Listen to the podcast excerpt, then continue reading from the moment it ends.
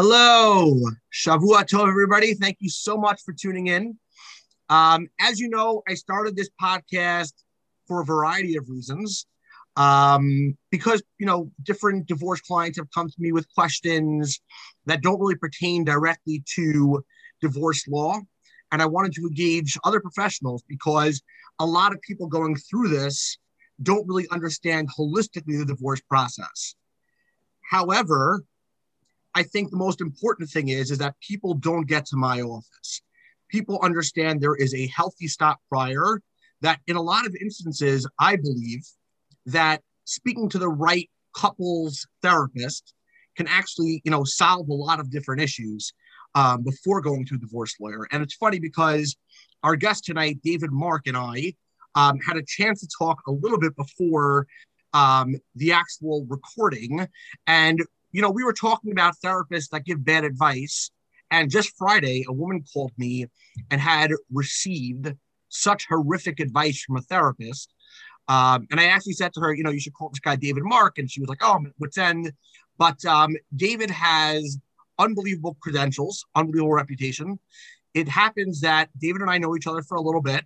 Our daughters are friends in the same class. And I reached out to a colleague of mine and said, I really want to interview a couples therapist and they said, "Oh, there's this guy David Mark locally." Um, you know, they started going on and on about him. So then I was like, "Oh, I actually know David Mark." So um, I had the opportunity to speak with him a little bit, um, and David's going to give us some experience, and I think he agrees that you know if you find the right person, then the divorce process doesn't have to start.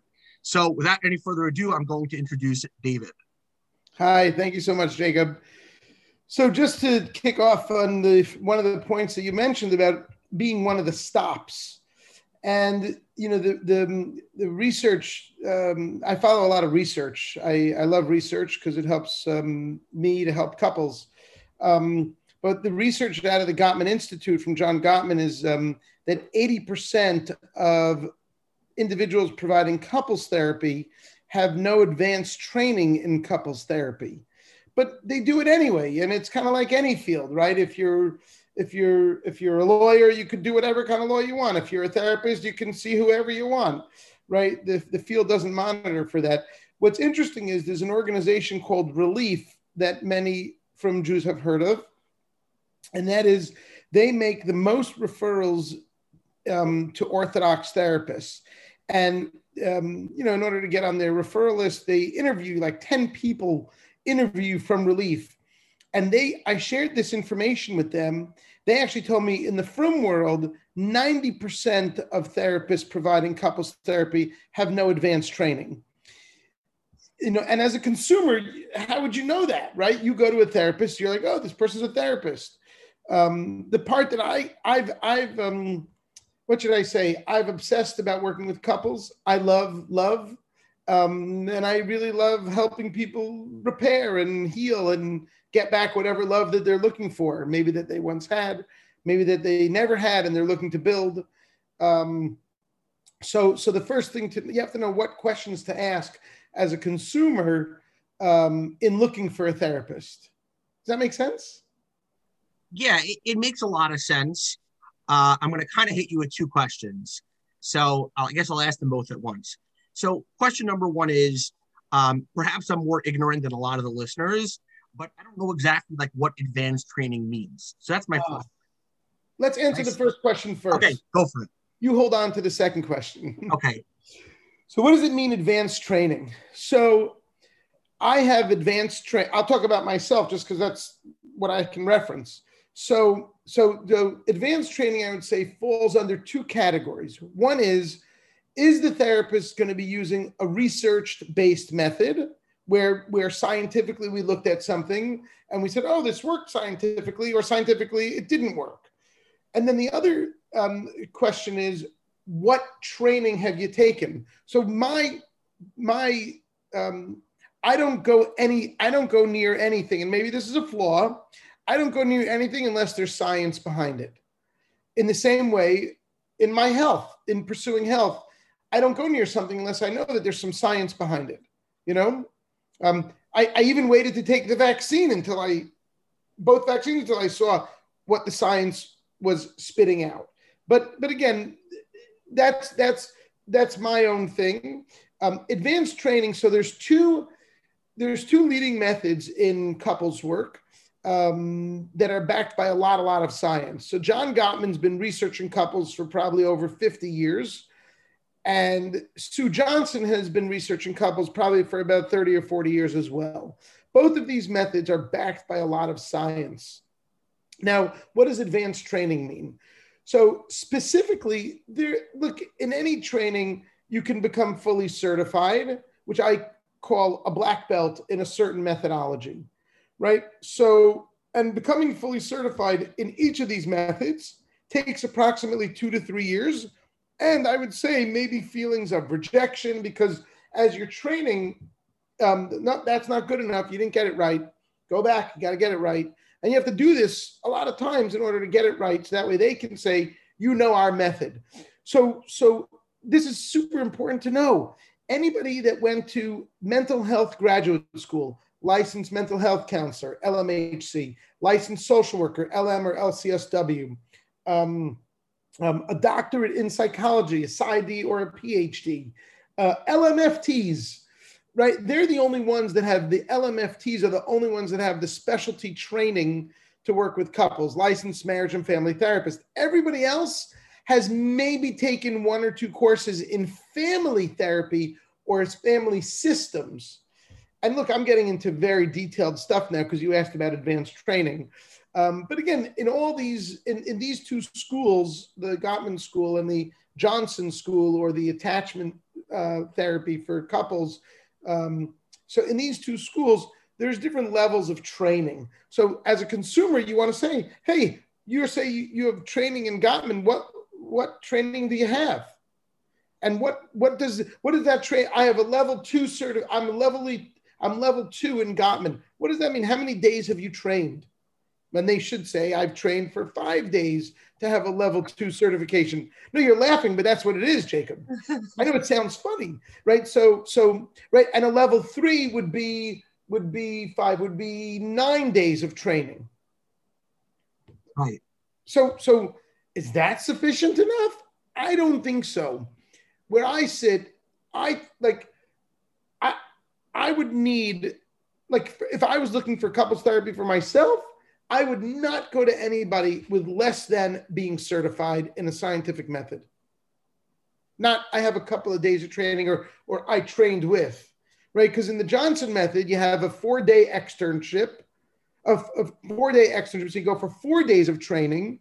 Then you go to these what's called core skills. You go for for five two-day trainings.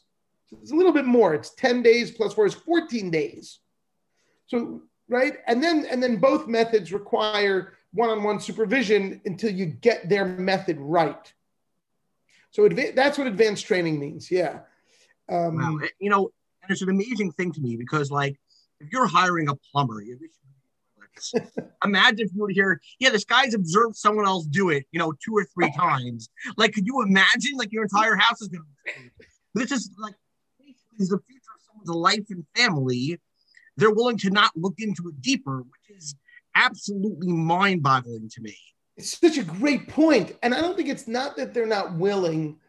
Look, people obviously call me in desperation. So it's not that they're not willing, and they don't just call me, they call any therapist in desperation. But it's such a great point with the plumber or the electrician.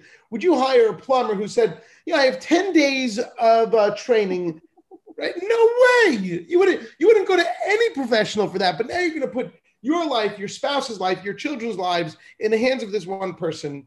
And and with 10 days or less or 20 days of training, you're going to go trust them. It's such a great point. Thank you. No, I appreciate that. Um, let me ask you another question I had here, just based upon what you've been sharing. I know sometimes I'll get calls from clients, and clients will say to me, like, where did you go to law school? you know, or like, you know, what kind of cases have you heard? And a lot of times I'm like, question bothers me. You know, and I always feel like, you know, you're referred to by someone else, like, why are you questioning my credentials? Like, I'm good, I'm good at what I do. Like, I don't want to discuss this with you. Like, if you're not, you know, if you're not interested in me and what I can do, like, go find someone else. Like, is that something like therapists would kind of react. Well, I mean, that's obviously I don't know how other lawyers react. Maybe my own issues, but, but like, are most therapists going to answer that question? Like, what kind of training do you have? So I don't know what most therapists do, but I can tell you what I do. I have absolutely no problem sharing my training, sharing my background, and sharing my experience. And on an initial phone call, you know, I'll say, "Oh, what what what can I do for you? Tell me how I can help you." You know, and there are times on an initial phone call where I can't help. I'll say, "Oh, I don't think I can help you," or maybe I think you need individual therapy. Here, I'll, I don't talk about any of my clients or couples ever, but I'll make up a scenario where where someone calls me and partner A says, "Yeah, my my spouse is in the middle of an emotional affair, and my spouse made it clear that they don't want to let go of this person." And I'll say that's not though you're not ripe for couples therapy. If your spouse doesn't want to let go of this person, then you know I can't create a bond between two people while one partner wants to still be in another relationship. So I have no problem with people asking me about my background, my training, my experience, pretty much anything about me um, I'm, I'm fairly open because um, I think it's important for couples to know that I am also a couple. And there are times that I also struggle in my relationship with my wife. And that's cool because my struggles bring us closer together. And that's the goal when you have conflict. Where there's conflict, there's intimacy. And, and um, conflict is adaptive and necessary for good, healthy relationships. The key is how do you dance through that conflict so you could do the most beautiful salsa that you would like to do with your partner if you like to salsa dance. Okay, so so you definitely you handle that and I feel like I understand it better now. So here to me is the biggest issue, and I've seen this so many times. Um, I'll give you an example, right? Like um, one of my first clients, recently called me. Uh, she's been dating someone for a little bit, and she wants to sit down with this individual, you know, with a couples therapist. And she says to me, like, where where do I go to find therapy? And that's not even just for couples therapy, but like in general, like, how do people know where to go? Like, you don't want to go to your friend and show be like, by the way, like my, you know, my wife and I, or my husband and I are killing each other. Our marriage is atrocious. Like, who would you recommend to help us out? Right. So you can't really get referrals are hard. It's not like asking for a lawyer or an accountant or a doctor or something else, right? Where there's, you know, there shouldn't be stigma or shame in it, but people still feel like there's stigma and shame, right? So people yeah. are, tend to be very, very nervous about it. And then people go like online. Like psychology today, to me, it's like some of these lawyer sites like Martindale and Nolo, like anybody could just pay and get on the site. I would think psychology today is probably something similar. Like how would an outsider or how would someone original therapy world even figure out where to start digging. So, right. So that's part of the problem, right? Everybody's marketing. Everybody could do a Google ad campaign. Everybody could put themselves on psychology today. I think, like, you know, uh, you know, a show like this gives out information to help people ask the right questions, right? And so, where do you go? I mean, look, I, you know, I would first, I mean, look, and again, it's hard because the people that have had successful couples therapy, I think they're willing to talk about that and share that with friends. Um, um, the people that haven't had successful couples therapy, I don't think they're willing to talk about it.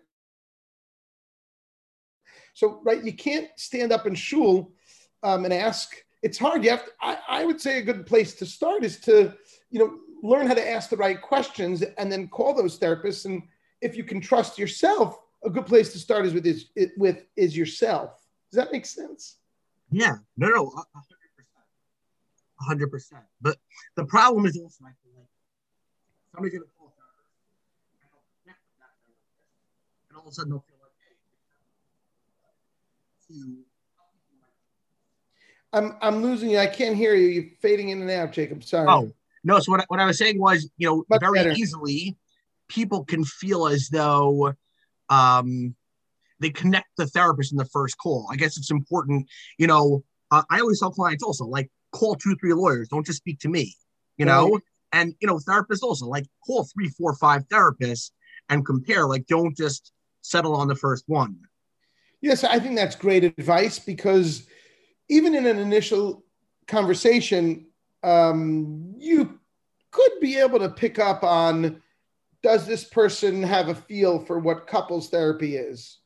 Um, right. So, so my first phone call, um, I talk about my assessment process because without a proper assessment process, how can I possibly know what the targets are and if I can help you get there? So, right. So, same thing, you know, um, same thing if you go to a doctor. If there's no assessment, then you should run.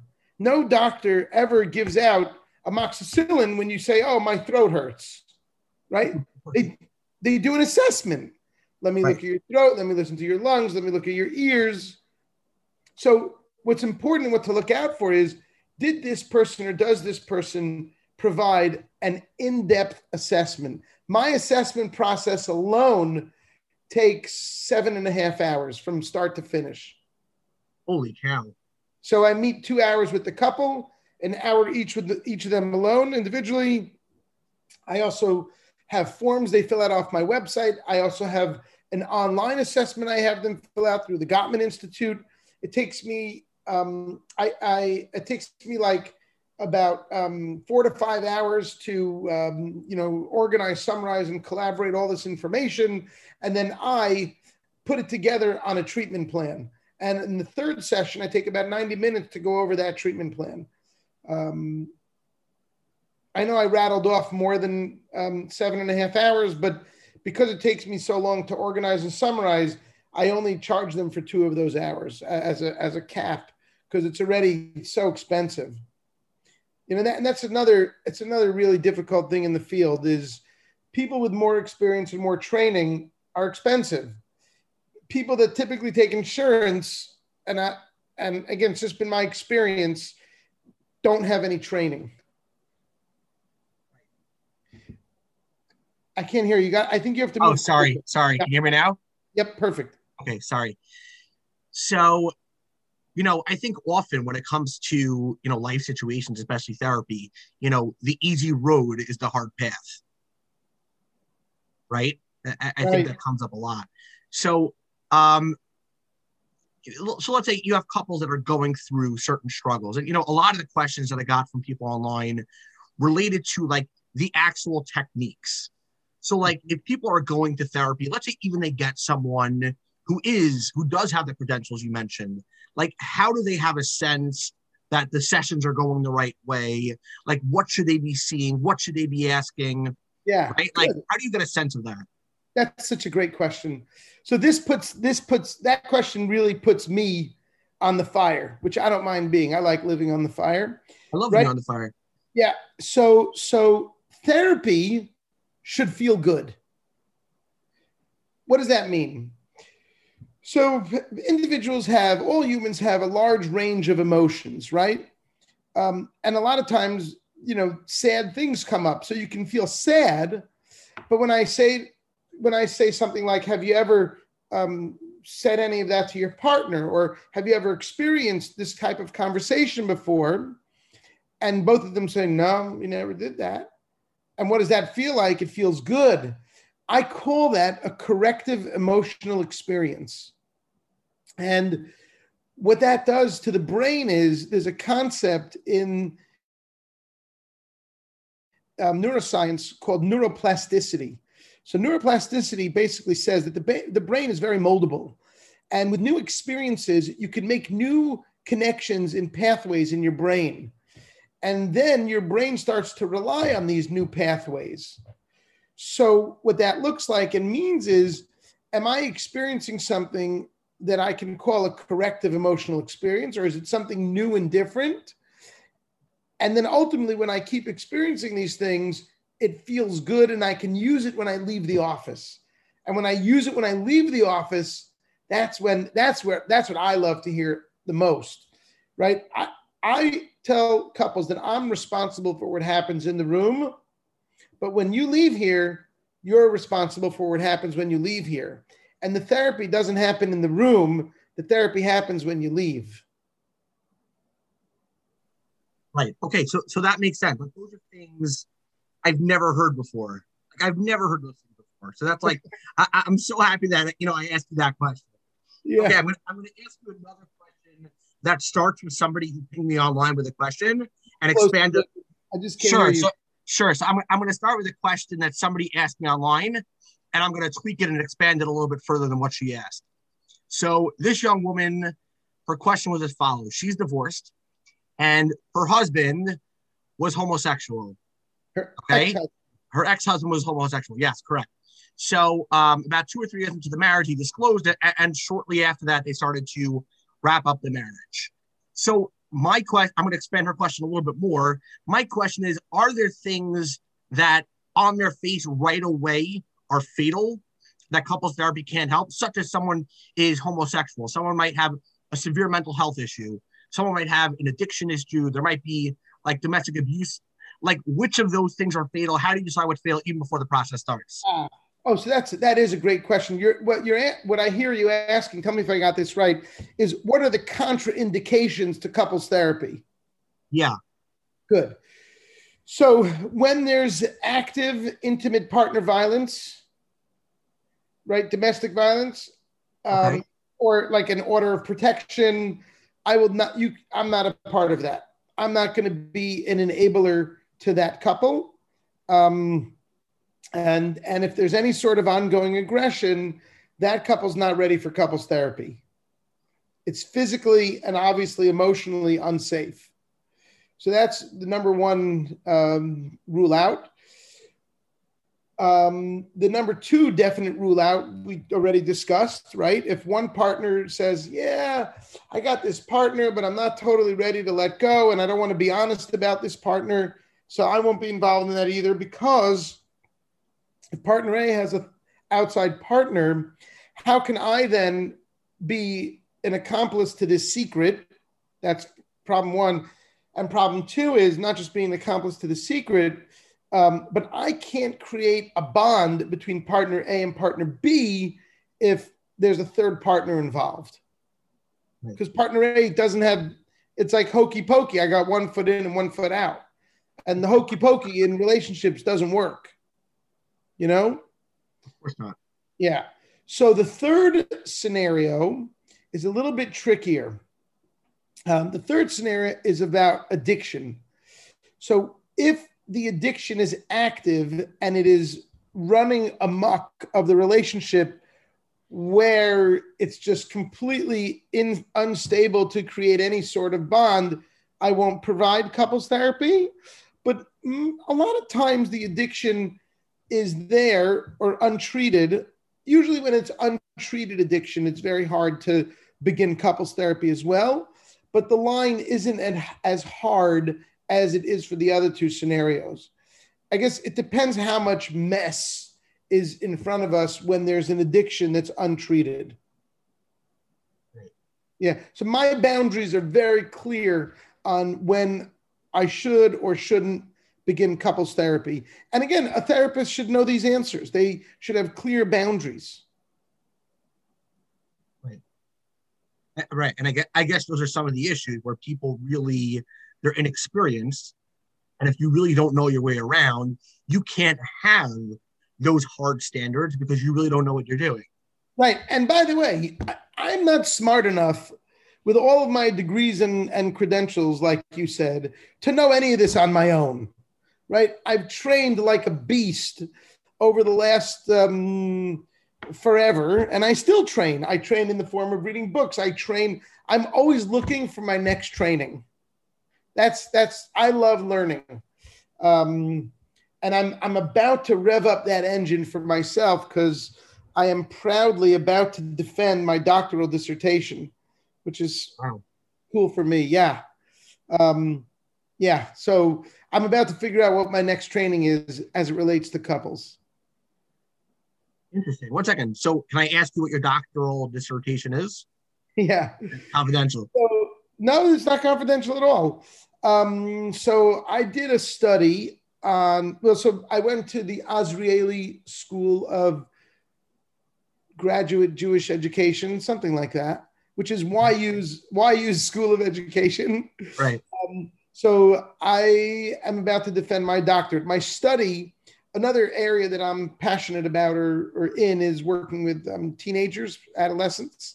Um, so I did a gratitude study, three gratitude interventions on um, on high school on high school boys, and um, because I teach in DRS one period a day for the last 17 years, or at least one period a day, um, that was my sample. Um, yeah, it was cool, and and and and all of my education obviously makes me a part of who I am. So that really really helped me as well. It's complex how it fits into couples, but you'll just have to trust me. I, I trust you blindly.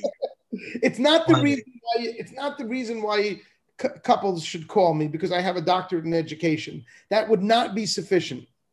Right. No, I, I mean obviously, you know, but I, I'm sure you know it also has implications in terms of when there are children involved in divorce. And I know you're not seeing the kids typically at the same time, yeah. but, but I'm sure it kind of plays in to that also. Well, yeah, that's a great it's a great thing that you're saying because there's a study called the ACE study, Adverse Childhood Experiences. Basically, there are 10 questions that are asked, um, and they're just yes or no. Um, and they're pretty invasive questions. One of the questions that's asked is um, were, were, one, were one or both of your parents ever lost to you through divorce, abandonment, or another reason? So it's actually considered a pretty significant adverse childhood experience if your parents are divorced. Yeah, I mean that that would make sense. Yeah, yeah. So so so it's it's it's a it's a pretty big thing you got to think about um, if and when you do need to get divorced. Okay, that's no, it, it's very interesting. I, I, mean, it's consistent with what I've seen also. So I mean, yeah. Wow. Okay. Um, I, I am going to be selfish for a moment and put one of my questions above the you know the the viewers, the listeners, however you want to put it. Um, so one of one of the questions that I have is very often people come to couples therapy. I, I would think it's very very rare where people either say, okay, let's this behind us and work together, or that they say, you know what, it's really more my fault than my spouse's, and I want to work on myself. I, I, think most people come in and, and the husband's telling you, yeah, my wife, she's so she's so uptight, she loses her cool all the time. And the wife's saying, my husband's so lazy. Whatever the dynamic might be, like, how do you break through that? Like, how could you possibly break through that? It's such a great question. So, you know, there's um, so the way I the way I see it is um, and again, this is all part of my training. I think my brain is so focused on both partners, and I'm a fan of both of them. And I'm trying to make sense of each person's world. And as I do that, you know, I'm not trying or looking to shame or blame either partner. I'm really just trying to figure out their dance with them. So when we and look, if I see, you know, destructive behavior in a conversation, you know, I'll say, you know, John Gottman found uh, these four horsemen, right? Um, criticism, defensiveness, stonewalling, uh, um, um, contempt, and stonewalling. So if I hear one partner always making you statements, I'll say, you know, Gottman found that if you do that with the 92% accuracy and, and prediction rate, you're going to end up divorced if you continue to do that. If you name call and talk down to your partner, you know, that's acid on the relationship. That's contempt. You're going to end up divorced without getting an intervention. So I'm able to I know the markers that hurt relationships and hurt conversations between couples. So I can point them out and I ask permission. It's done very gently, it's not done in a shaming way. You know, there are times that, you know, there are times that, um, that I do them too, because my guard is down, you know, um, and I, I don't want to do that to my wife. So, look, and taking responsibility is a very hard thing. It's hard for everybody, right? right? Nobody wants to look in the mirror, but when we do, that's when we start to see the change happening. Because once we stay in our lane and realize what we can change, and when we do our own work, that's when that's when we start to see some downgrading of negativity. that's the first goal. The first goal is to downgrade negativity or de-escalate the cycle. Yeah, the next goal is to upgrade positivity or or and and and re- and the way you do that is by restructuring the bond that they have. Um, and couples need help with ongoing ongoing management of conflict and um, and and how to talk about the past. We can't just brush the past away and brush it under the rug. The brain doesn't let us do that. Does all that make sense? Yeah. So it sounds like you also have to kind of address the past in order to look at the full picture. But you know, it, it sounds like if, if I'm understanding you correctly, to show both spouses that you really care about them, you believe in them, but you have to look past the conflict at the same time. Yeah, and you know, I don't really, I, I, I don't find myself, and I have to be careful even when I say this because I'm human, and I have biases like all humans. But I don't judge people when they're angry or hurt. I'm able to see, I'm able to pretty, I'm able to pretty quickly see and dig up and find the pain. You know, and really that's that's why people come in. They're in pain. You know, they're they're they're they're not, their partners don't see them, their partners don't hear them. Um, and that's painful because we all want to be seen and heard. They want to they want to get access to their partner. They want their partners to be responsive. They want their partners to be engaged and sometimes people don't know how to do that. And they do it in funny ways, you know? Yeah. So I help them do that in healthier ways. And the word funny can be exchanged for destructive, I think. it's, not, it's not so funny when your partner calls you a four letter word. No, uh, no, 100%. And, and it becomes it, I mean, I would think it becomes commonplace because people get so frustrated with their spouse and, you know, they don't have another way to like kind of have an outlet to their anger. Yeah. And really what's happening underneath all of those emotions are, can you please see me? I'm here. I need you. But nobody, but those are more vulnerable words that are harder to access when you're angry. Right. Yeah. No, I, I totally get that. I totally get that. People tend to freeze up. Um, Okay, so uh, another question that I have is let let's say somebody comes to you and this is like, you know, like like I said, I'm going I'm going for the jugular here. Do somebody it. somebody comes to you and you know they're talking during a session and they say something like, you know, my rabbi said to do this. right? And, and it's it's a spiritual advisor you don't yeah. want to show any disrespect. It doesn't matter if it's a rabbi or a priest or an imam or a sheikh, yeah, But but it's like now you're between a rock and the hard place because a you have to save this couple, but at the same time, like you almost feel kind of like who am I to like disrespect this person? So like, what right. do you do in a scenario like that? So so I just want to correct some of your language respectfully, Jacob. I don't okay. have I don't have to save anybody. Right. Okay, that's I, true. I'm here for the couples should they want help. Um, um, so back to the back to the so that's a great the rabbi said you know so the first thing i would ask is i would say and i'm assuming you're talking about a frum couple right yeah um, so the first thing i would say is um, you know does your rabbi have any training if you know in working with couples or working with couples in addiction recovery or working with couples in affair recovery?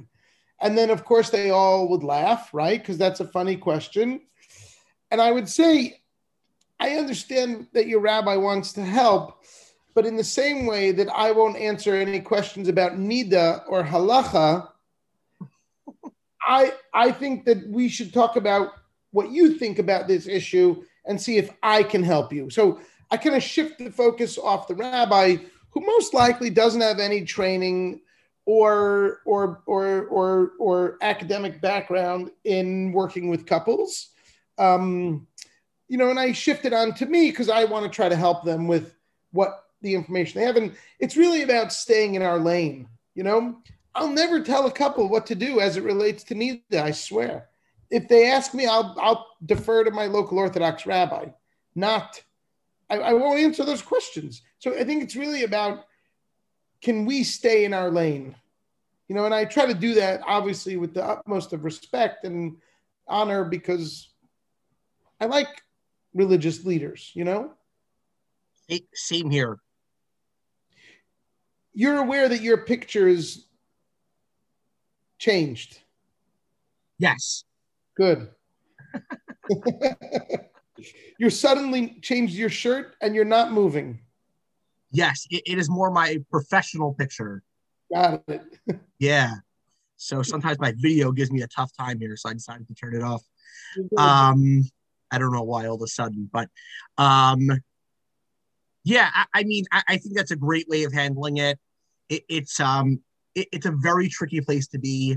You know, I mean, I see this also in my practice. People come to me and say, "Oh, my rabbi said I should handle it like this and handle it like that," and uh, you know, do this strategically. And uh, you know, it, it's got nothing to do with you know divorce law or advocacy or anything else. Right. Uh, yeah, it, it just you know it's not their area of expertise. And you know, one of the things you know, this is just my own two cents. This is not, you know, as a lawyer and, uh, you know, certainly not a therapist, but people look back to a time where, you know, Das Torah was like all knowing. Like, I am sure that the Vilna Gaon could have seen couples together and through knowing the Torah, he could have seen every last facet of what had to be done. Yeah. But today, we that. don't, what'd you say? I think I would even agree with you on that.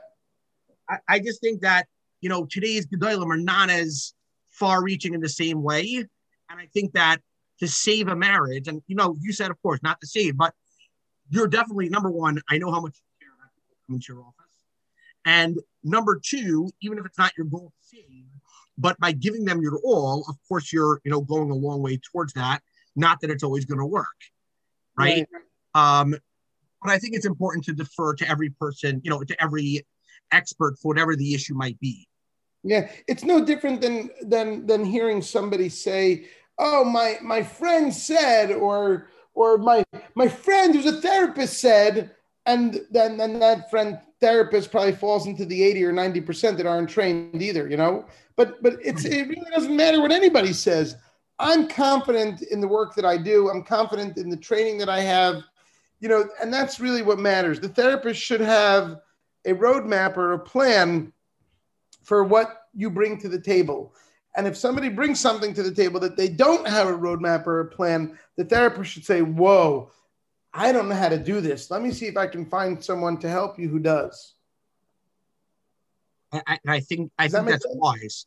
Yeah, I, I mean, to me, that's also one of the things that makes me trust a professional is if I go to them and I ask them a tough question and they say, you know what, I, this question I haven't seen. I've been doing this 45 years, but I've never seen this before you know, the ability to kind of be humble in that respect. Now, if they're saying that every five minutes, I know I'm also in the wrong location. Right. You know, that, that makes me a little bit nervous. Right. So, um, okay. So another thing, I'm going to read this. This is a question from one of the viewers.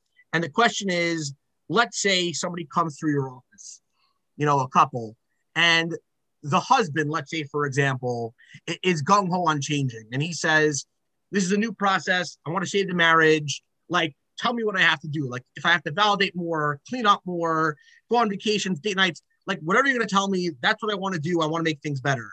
And the wife is, he's on that right. Like, he's a scumbag. He's a piece of garbage. He's a low life. Like, he has to change. Like, what do you do in a scenario like that where, you know, one spouse is like open to what you're doing and one spouse is like on another planet somewhere? So if I have two people in the room and they're willing to show up, I always say that's the best place to start. But here's the thing, the answer to those to that question will really reveal itself in my assessment process where it seems like there's an imbalance but you know once you start to turn over every rock look under every rock and turn over every leaf or as much as you possibly can because you're also human you start to learn that what what's brought to you at its face has has levels and layers to it and when you uncover the levels and the layers there's a lot more to the story so it's a, it, it's a good question because it, it, speaks to the complexity of human behavior human emotion human thinking and and and and relational behavior so yeah, I mean, I, I hope that answers it. Does that make sense? Yes. Yes. Um, it, it almost sounds like in each situation, you're really just trying to look at um, all the circumstances that led them here and all the circumstances that are present in this moment and you're trying to coach them on that basis, not necessarily as siloed as the question as the question asker was suggesting. Yeah, that was beautifully summarized. You got it. Oh, thank you. I appreciate that. Okay, so uh, the next question we have here is let's say somebody's going to therapy and they decide they really dislike this therapist. How do they know that it's really about the therapist and what they're doing in their skill set and not about just deluding themselves and not wanting to have to do the work? And the fact that the therapist is now prying and asking certain questions, therefore, they don't want to go to therapy anymore. So it's a great question, and it's a great piece for people to be able to look at themselves in the mirror and say that. I believe it's the therapist's job, though, to create a certain sense of safety to begin to have that discussion with the therapist. I was once honored being called um, an a hole in the middle of one of my sessions by um, one of the partners in a relationship. I have permission to share this story, and I'll tell you why it was an honor. So, which sounds like a very strange way to be honored, but okay. I was thinking, like, what names don't honor you? so, okay, the reason, well, it wasn't the name itself that was the the, the, the kavod or the honor, but it was it was really about the process. So, this guy was upset about something I said or did. I really don't remember and the wife was mortified. And uh, you know, he said, "Oh, you know, you're a a-hole." And I said, "You know, thank you very much for calling me that." I said, "I said it's actually a compliment. I really did. This is exactly how it went down." And um, and I said, "Can I explain myself?" And he said, "Yeah." I said, "You know, my number one job in here is to make sure that you feel safe to say anything you need to say.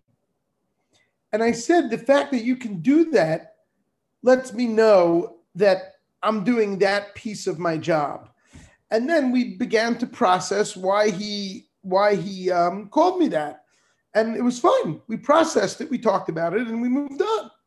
You know, I think I ended up apologizing for something that I said or did, and it was fine. We moved on, and and that's where your question gets answered. Is you know have that conversation with the therapist if you can if you can't, maybe then it's time to look for another therapist. Okay. I mean, listen, I, I, first of all, I give you a lot of respect for being able to handle it with like such humility and like just continue with the process. I think most people, present company included, would like would lose our minds. So I give you a lot of credit for that. Um, my follow up question to that would really be, um, I would think a person sits and they, and they go into therapy like this individual, especially for a marriage therapist, is using their professional experience to really improve these people's lives. Now, obviously, they're not a Rav or a posek. You're not going with them for a psak. You're going with them for, for guidance to really work out some of the challenges that your marriage has seen. Um, and of course, no matter what culture you're in, marriage is one of the most lofty, sacred parts of life. So if you're kind of guiding them in that arena, I would think, don't you also want them to have a certain degree of respect? They don't want to cross certain lines. So what do you mean? What's your question then? I'm so, confused. so my my question is like, wouldn't I would think as like uh you know a layman and an outsider, like wouldn't you think that this individual not having respect, like wouldn't that present an issue in their growing process?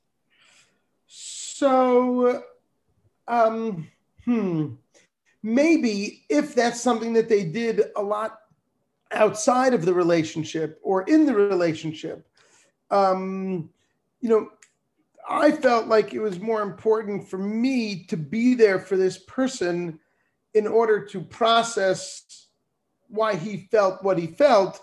And yes, could I? I, I think we actually then proceeded to say, you know, there might be better ways to express that or or different ways to express that, most people won't thank you for um, being called that, you know? Um, so was it a boundary cross? It's funny because I also specifically remember, excuse me, I specifically remember saying to myself, I'm not going to tolerate being spoken to that way in my office. And I made it clear, I, I had this great um, person who trained me in emotion focused therapy named George Faller. And he said, everything, everything you do in that room when you're with someone, it gets done with great intention. And, you know, I felt like my intention was much greater to point out his safety to him and that we can talk about it than to hold the line of making a boundary that you can't talk to me that way. Um, listen, it, it, it, happened once, um, and I'm okay with that. You know, this the people that come to therapy are not in a good place, you know, and if they felt safe to dump on me once, I'm okay with that. Maybe other therapists wouldn't be. Right. I didn't no, even I mean, view it as I didn't even view it as like a humbling move. I just viewed it as a move that could be helpful with this person, and it was within great intention that I made that move. Okay. No, I mean, see, I'm asking more, uh, I guess, out of curiosity than anything else. Like, you know, this, you know, this terrain is, you know, new, new to me. I don't have the training, out of the background. So, like, you know, um, it's always interesting for me to hear like your perspective on these things. Um, another question I had for you, like related to this. So earlier in the call, one of the things that I asked you was, are there certain things that you see as if a marriage endures those things or is burdened with those things, the marriage has no way of recovering, right? And, and we talked about it, what some of those things might be. Yeah. So my question is, are there certain things that you see in therapy that when they come up either between you and the person or between the couple themselves or individualistic issues the person's going through as a point of no return just based upon how you're seeing the couple interact? So i think the answer is probably the same right? If if somebody is so i would say there's three areas that that that you can't really help a couple with if they're ongoing certainly uh, the first one would be intimate partner violence or domestic violence right that's that's not something that i would even get involved in with a couple um, because that's above and beyond what i'm not going to try to help a couple get bonded and and and be together when somebody's physical safety is at risk. That's an impossible thing to do. Um, and not to mention, it makes me a part of the problem, and I don't want to be a part of that problem.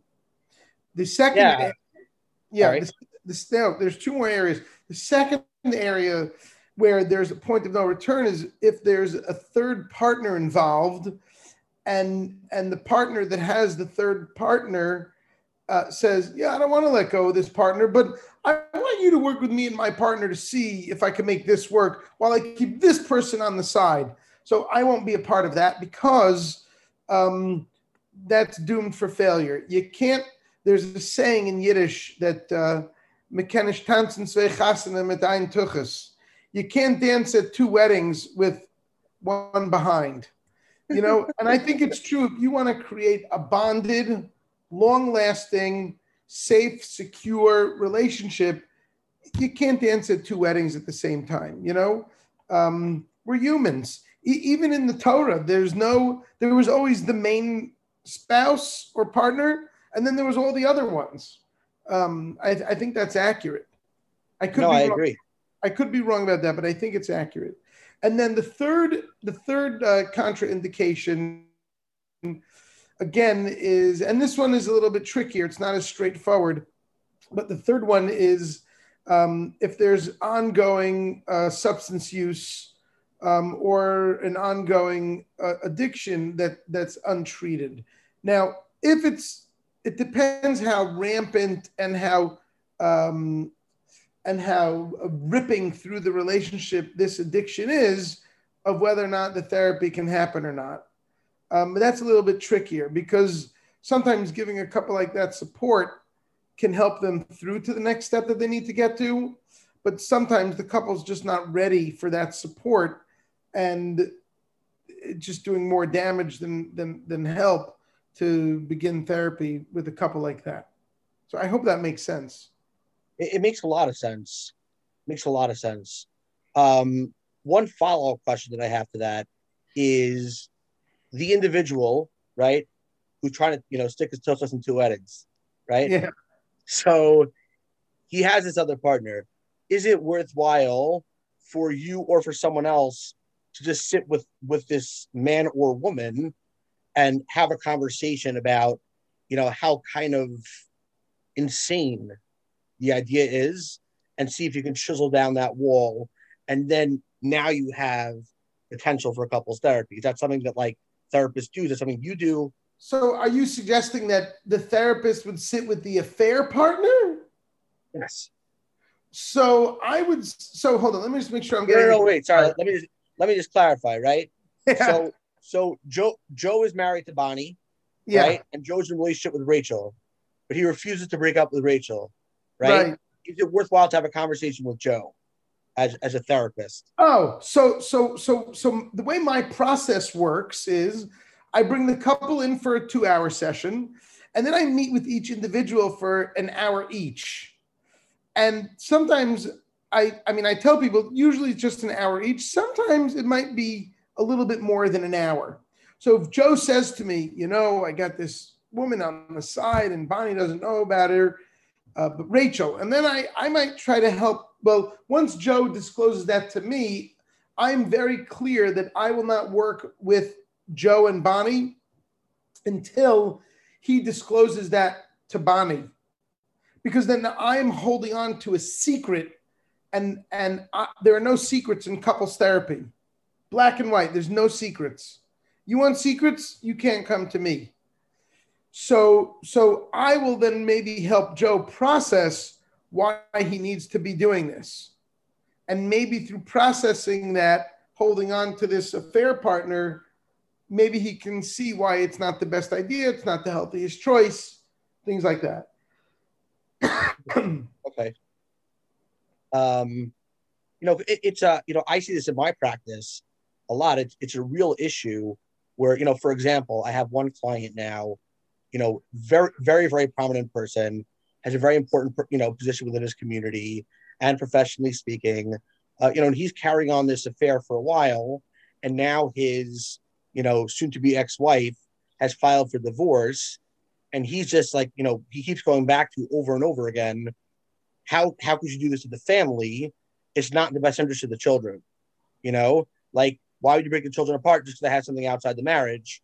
And it's not my position to you know to get involved um, you know, this individual was not was really not from the you know not from the faith, um, outside the faith. You know, very very staunch um, observer of another religion, and based upon my conversations, it seemed they were closer to you know to their religious leader than their shrink. You know, and I I said like you know if you're having a hard time with this, like I'm definitely not the right address. You know, maybe sit down with your you know priest or imam or whoever that person might be you know, in our world, it would be like a rabbi and, you know, sit down and try to, you know, process this better. In general, I happen to think that it's better processed with a shrink, you know, um, but, at, you know, at the same time, this person had a lot of respect to their priest, you know, and not so much respect to the therapist. I figured, like, you know what, like maybe that's the right way to guide them. The only thing I knew for certain is to, you know, encourage this person repeatedly that I am not the right address for the conversation. Right. You know, like I think I think it's smart to know when to stay in your lane. Right. And so and for me, the therapist as well. I have a lane I have to stay in as well. I don't give people legal advice. Right. You know, if somebody says to me, you know, oh, I, I don't know, I don't know if I should leave the house or not because that can hurt me legally. I'm like, I'm like, I don't care about that. I care about your relationship. I said, maybe you need to talk to a lawyer that's a legal. I don't answer legal questions. That's not my. That I am. That's, that's not what I do. I stay in my lane. Right. So staying in our lane is a super important concept, right? For rabbis to stay in their lane, for lawyers to stay in their lane, and for um, therapists to stay in their lane. Now, I I, I know that you're a divorce attorney. I, I typically am not fond of divorce attorneys I'm, I'm not lying. It's true. My experience has been is that they cause more trouble than do good. And while I understand that they're representing their client, m- my experience has been uh, that again they cause more trouble and make more conflict than less conflict. Now, I'm doing the exact opposite of what a divorce attorney is trying to do. But that's been my experience. Um, I I know two divorce attorneys that have actually said to people, um, "Go back and work on your marriage," versus "Let's file a motion." Right. Um, so I don't know, and and you know what? Both of those marriages are still alive today and this was quite a while ago. Yeah, and they're they're amazing people. You know, happens to be I say this in my practice all the time. You know, and um, you know, I believe as a God fearing person that my parnas is not going to come from a couple that can still make it. Exactly. I don't believe I'm making any money from them coming through my door. Yeah. Um, you know, but one of the things that I've seen even professionally, like going back to like staying in your lane, I have, you know, I have colleagues who, when they get questions regarding therapy, like therapy, you know, um, oh, because like, you know, this person's an addict, you know, shouldn't they do A, B, and C for the recovery? And lawyers will sit there and answer those questions because they'll say, listen, they're my client, you know, I'm getting billable hours for it. I got to feed my family, and everyone knows there's, you know, something called a therapist that exists. Yeah, and it, it's a, it's amazing. You know, my only hope for this attorney, it's a horrible thing to say, is that these individuals at some point wise up and find the phone number of their local bar association and call and make a report. I mean, that's my only hope, hope for these attorneys. But I mean, I can't even tell you how many times I'll have, you know, I, I can tell you in a case of, you know, about a case I have now, you have a young couple, right? Um, basically, the husband, there were certain things he didn't know about himself. And the wife was unfortunately on the receiving end, very young people. Turns out the guy was an animal. And for both of them, they just want to be over this as soon as possible. Like he wants to put the marriage behind him so he can work on himself, you know, hopefully improve who he is, and then at the right time find someone else. And like she just wants to be away from this guy. And there's no kids involved. There's no money involved. They didn't buy a house together. There's no right. shared assets. And the attorney that I'm working with keeps dragging this out. He's like, "Oh, I think your client's trying to do this, out of the other," and I keep saying to him, like, there's nothing involved. Like, what do you think that she's trying to scheme at? You know, like there's there's no money to be shared here, but it, it's crazy. It's crazy yeah. what do if they have a client. You know, sad. It's terrible. Yeah, it's sad, and I think it's hard to make a case, and people are just trying to survive their lives rather than worried about going to the bar. You know. Right.